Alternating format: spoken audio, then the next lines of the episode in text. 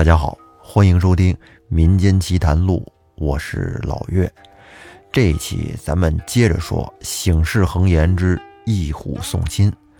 在上一期里呢，我用了一个小故事给引了一下。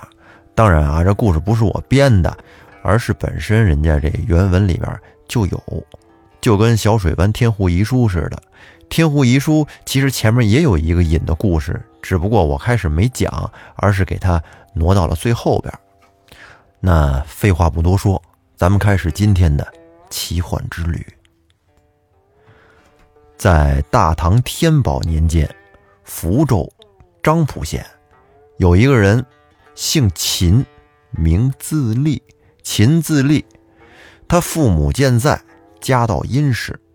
从小呢，聘了定同县林不将的女儿林朝英为妻，彩礼都已经送过去了，就只等着孩子长大成亲。等到秦自立长到十二岁的时候，这小子不喜欢读书，每天啊逃学，从学堂逃出来干什么呢？舞枪弄棒。而他父母只有这一个儿子，甚是疼爱。非常的纵容，也不怎么管束。而当秦自立到了十六岁的时候，这会儿正是半大小子，生的是人高马大、虎背熊腰，而且善于射箭，武艺过人。常言说，同声相应，同气相求，还有臭味相投。这青少年就是这样。一般有着同样的兴趣爱好的都会扎堆儿，哎，凑在一块玩儿。那这秦自立也是，他有一帮志趣相投的无赖子弟，一些混子、狐朋狗友，成天没什么正经的，哎，放犬驾鹰、纵骑射猎，倒是天天玩的十分欢乐。有一天，他们去林中打猎，秦自立这天发挥的可是特别的好，竟然。一连射死了三只大老虎，同志们，这可是老虎，不是一般的小鸟、小兔子之类的。由此可见，秦自立的本领也确实是不一般。就在他射死第三只老虎以后，忽然的就见一个黄衣老头拄着拐杖过来了，走到前来称赞秦自立说。这年轻人真是勇猛啊！就连昔日的卞庄李存孝也不能跟你比呀。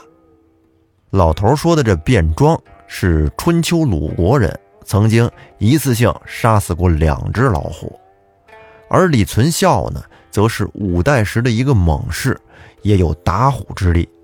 还有武松、李逵，这都是杀虎的能手啊。当然。他们俩没有啊，这是属于后人了。老头接着说：“但自古以来，人都有好生之德，厌恶杀戮。人们常说，人无害虎心，虎无伤人意。年轻人，你为何要杀害老虎呢？老虎乃是百兽之王，不可随意杀害呀。”如果好杀不已，必犯天道之忌讳，将来难免会有不测之灾。秦自立听完了老头说的话，自己琢磨了一下，也是，你说我杀这老虎干什么呀？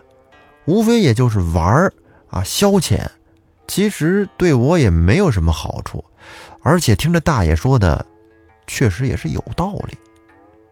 哎，秦自立听完老头的话之后，便猛然醒悟，于是当着老头的面把手里的剑折断了，跟老头说：“我决定今后再也不杀害老虎了。”老头听完是很欣慰的，笑眯眯的看着秦自立，点了点头。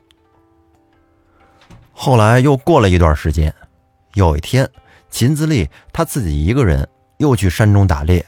打得了几样的野味儿，后来就在他往回走的时候，路过大树坡，就只见有一只黄斑老虎困在了陷阱里边，而设陷阱的那个猎户并没有发现他。那老虎看到秦自立来了，就把这前足跪下，俯首贴耳，口中是明明作声，好像是有点那乞求的意思。秦自立对老虎说：“孽畜，我已经发过誓了，不再杀虎。但是你今天这是自投罗网，关我什么事儿？”只见那老虎就用眼睛看着自立，口中仍然是低鸣不已。哎呀，这秦自立觉得老虎也挺可怜，于是便说：“我看你挺可怜的，如今。”我做主放了你吧，但是你得答应我一件事儿，就是从今以后一定要切莫害人。那老虎听完，竟然就跟听懂了一样，跟那连连点头。于是秦自立就破坏掉陷阱，把老虎放了出来。这老虎得以活命，朝秦自立呜呜的叫了两声，然后自己跳着走了。秦自立自言自语地说：“人以祸虎为利，而我却以放虎为人。我得人而使人失利，这于情于理不合适啊。”于是他便将自己先前所打的野味儿放置到了陷阱里边，而自己则空手而归。他边走边想：人们说。得放手时须放手，可施恩时便施恩。这话果真不假呀！而且我今天按照这话做了之后，我感到一种从没有过的快乐。哎，这事儿有意思啊！后来秦子立因为不务正业，他们家这家道就日渐衰败了，而且他又慷慨好客。经常邀着这狐朋狗友到家里边饮酒作乐，这真是不当家不知柴米贵。而咱们前面说了，秦公秦婆疼儿子，对他是百般纵容，哎，让他跟家里是为所欲为。最开始的时候，以家里的条件还能勉强的维护，可是到后来，随着日子的慢慢拮据。老两口可就感到有点力不从心了，毕竟来家请客吃饭，这得是需要真金白银的。二老没有办法，这秦公只得对儿子说：“儿啊，你如今已经长大了，也该懂点事儿了。每天不思物本兴家，却整天的闲游浪荡，这到什么时候是个头啊？”别人家的儿子像你这么大，人家或者经商，或者务农，总得有些进项来养活爹娘啊。但是像你现在这样，只有出去的，没有进来的，咱们家已经日渐凋零了。你这还成天三五好友带回家吃喝玩乐呢，你不知爹娘的钱财都已经快耗尽了吗？咱们如今靠着典当、衣服、首饰过活，这日子怎么能长久呢？你如果不能早早回头，就是连爹娘也有那饿死之日啊！为父今天反正已经对你说了，以后你的那班兄弟如果再来家，就不要再要酒喝，我们连茶水也招待不起了，你自己想办法。秦自立被父亲教训了一顿，竟然无言以对。一转身便默默地走出了家门。从这之后呢，确实是一连多日都没有再带朋友上门。约摸着又过了一个月有余，有一天，秦自立又带了十来个猎户来家，要涮锅煮饭吃。秦公跟秦婆说。要不然让他们自己煮吧。但是秦伯不肯，说道：“这废柴废火倒还是小事儿，我们如今好不容易才说的儿子回心，清静了这一个多月，老娘心里边正踏实呢，不料这今天又来纠缠。你如果容他再开了这个头，以后免不得又得陪茶陪酒。老娘早已经吓怕了，索性就唱个黑脸，不要再惯着他了。而秦公见秦婆不允许，便闪到一边去，不再言语。而秦婆呢，则把中门闭了，在门里边说：“你们听着。”我家不是公馆，柴火不便，请各位去别处吧。众人听家里老太太都这么说了，那还能怎么办呢？就只得离去。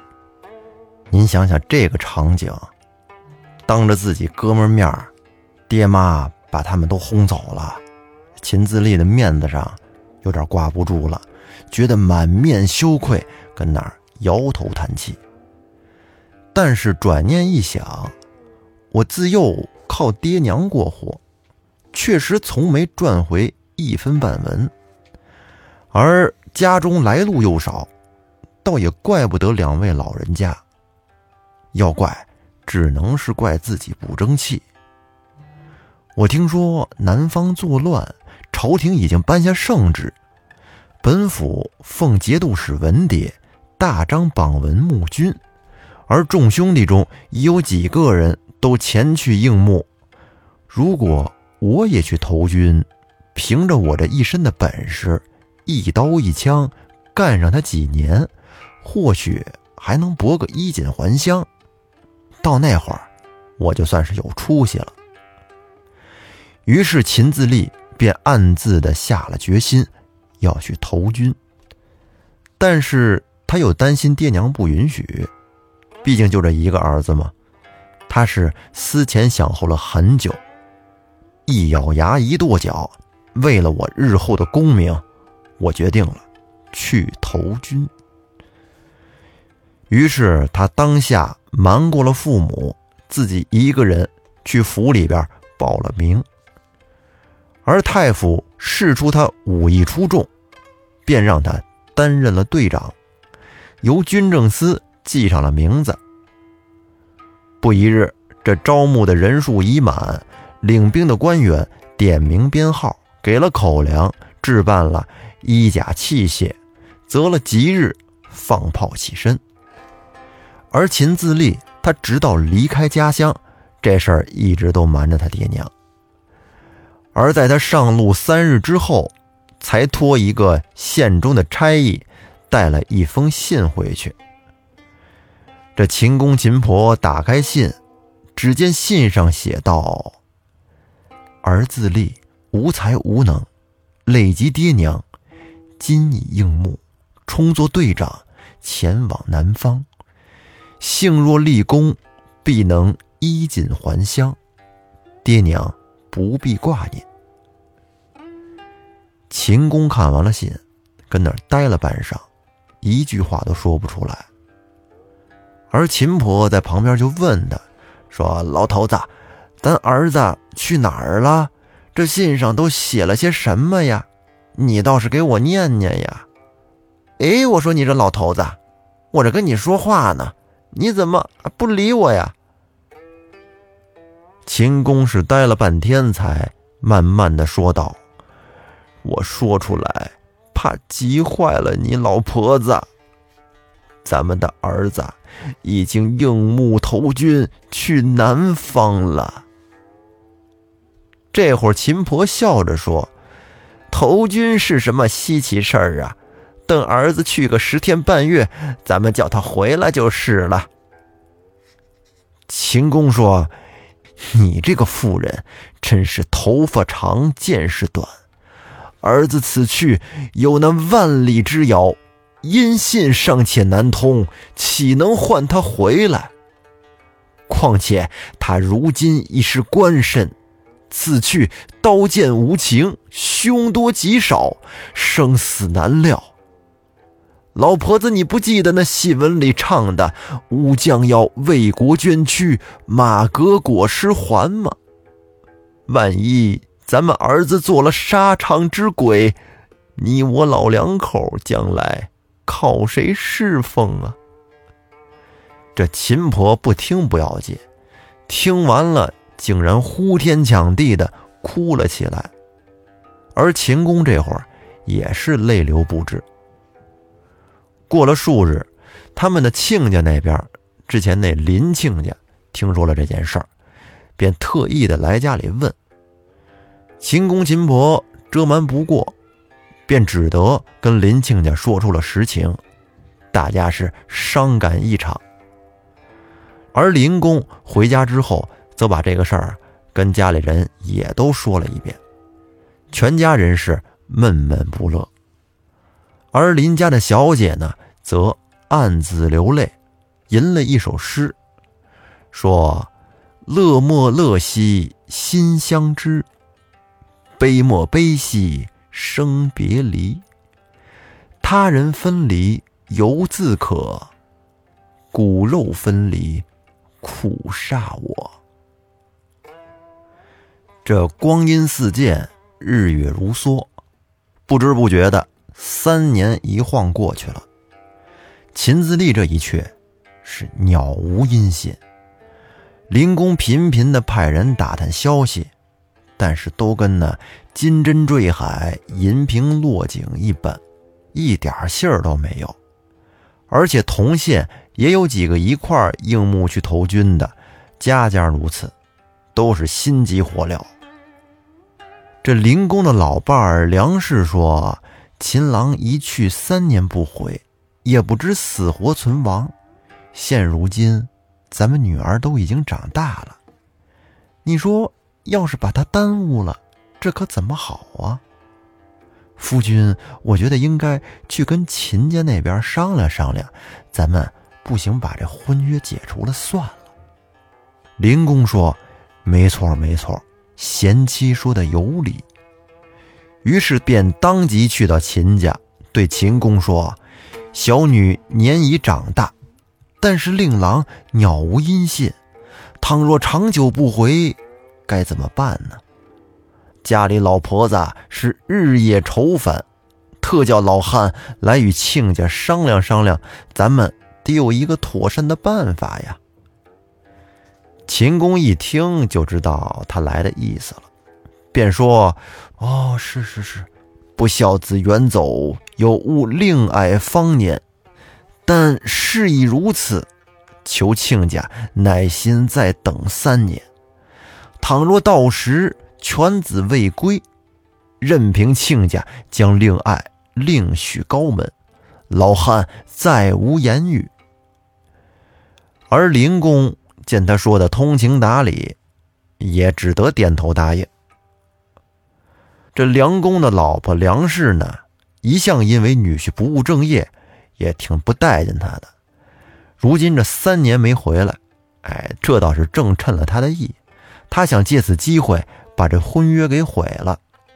但是听丈夫回来一说，还得等三年，哎呀，这好不焦急懊恼啊！巴不得是十天缩作一日，把这三年时间赶紧混过去，以便给自己的闺女嫁个殷实的人家。后来光阴如箭，日月如梭，不觉得又三年过去了。林公对妻子说：“媳妇儿，秦亲家之约如今已经满期了，待为夫再去他家走一趟，看看他有什么可说的。”梁氏说：“自古以来，一言既出，驷马难追。他既然有话在前，那就怪不得咱们了。如今是有路自行，你还去他们家跟他说什么呀？咱们不如直接找一个家婿，再去告诉他们家也不迟啊。”林公琢磨了一下，说：“不错，不错，贤妻说的有理，但是……”不去秦家可以，那总得跟女儿说一声吧。梁氏说：“咱家朝音这丫头，你又不是不知道，她那性格呀，有些古怪别扭。咱若跟她说秦郎六年不归，叫她改配他人，这丫头肯定是不肯，反而会被秦老儿笑话。我觉得要想把事儿办好，咱们除非这样。林公听完，嗯，不错不错，贤妻说的有理。次日，梁氏跟女儿朝音坐在一块闲聊，只见这林公从外面回来，是故意的，跟那装模作样的，大惊小怪的说：“贤妻呀，贤妻，难怪那秦郎几年也没有音信回来，原来在三年前他便死于战场了。”这不，昨天有个军士从南方回来，这是他亲眼所见。朝音听父亲这么说，惊的是面如土色，热泪盈眶，慌忙的就走到了自己屋子里去了。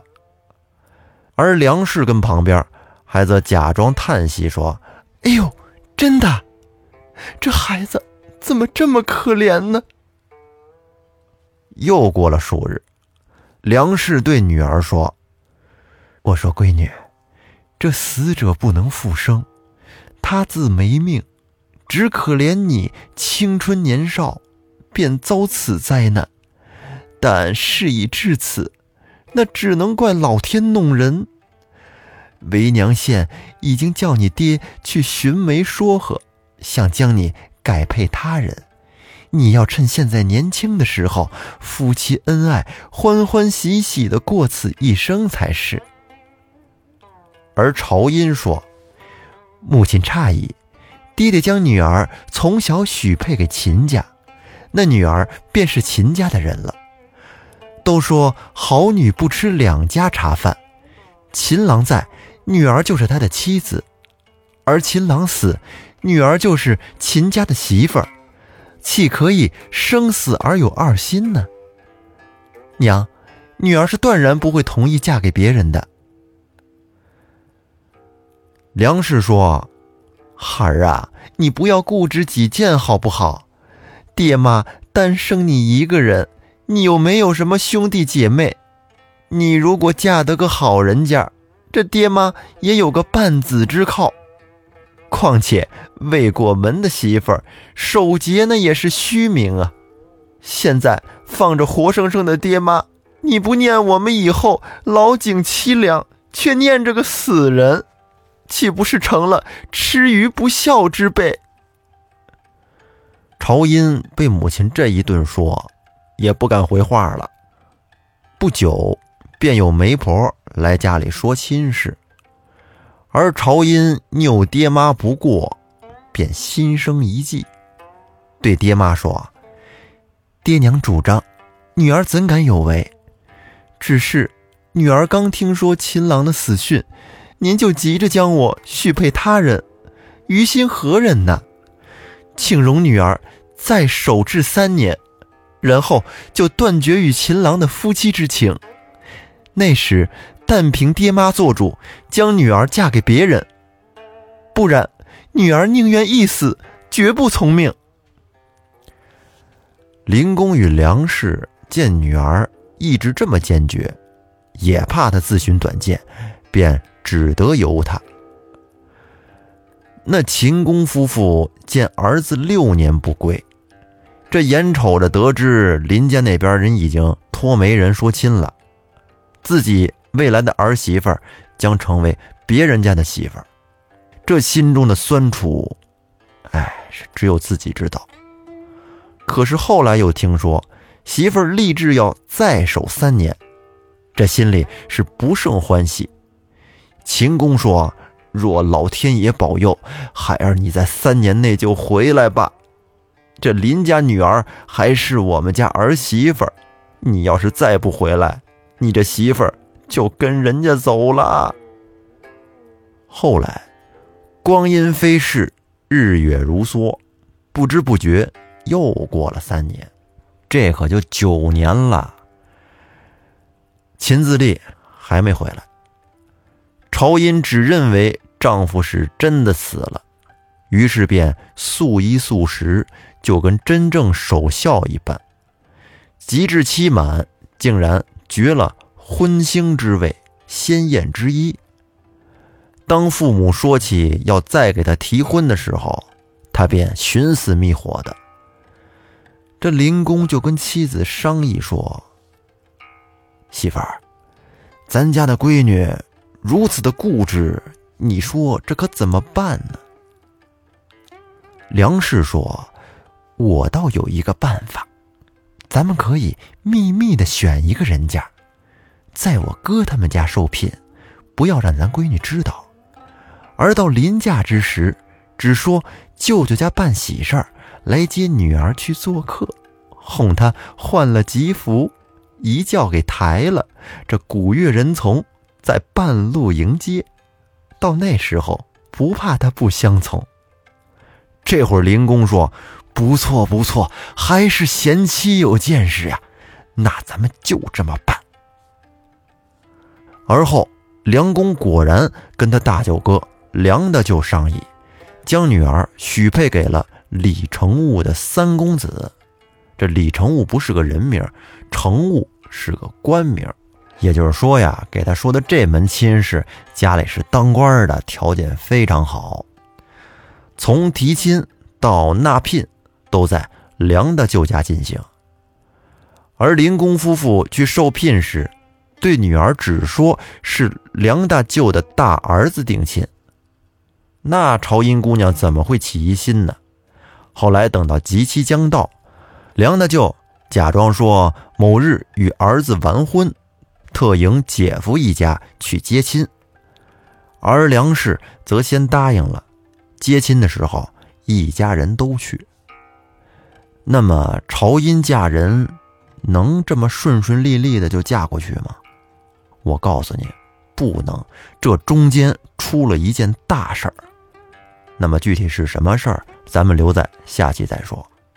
好，感谢您的收听，希望兄弟姐妹可以订阅专辑并关注主播。如果觉得节目还比较有意思，你还可以分享给身边的朋友听。那么咱们下期再见，拜拜。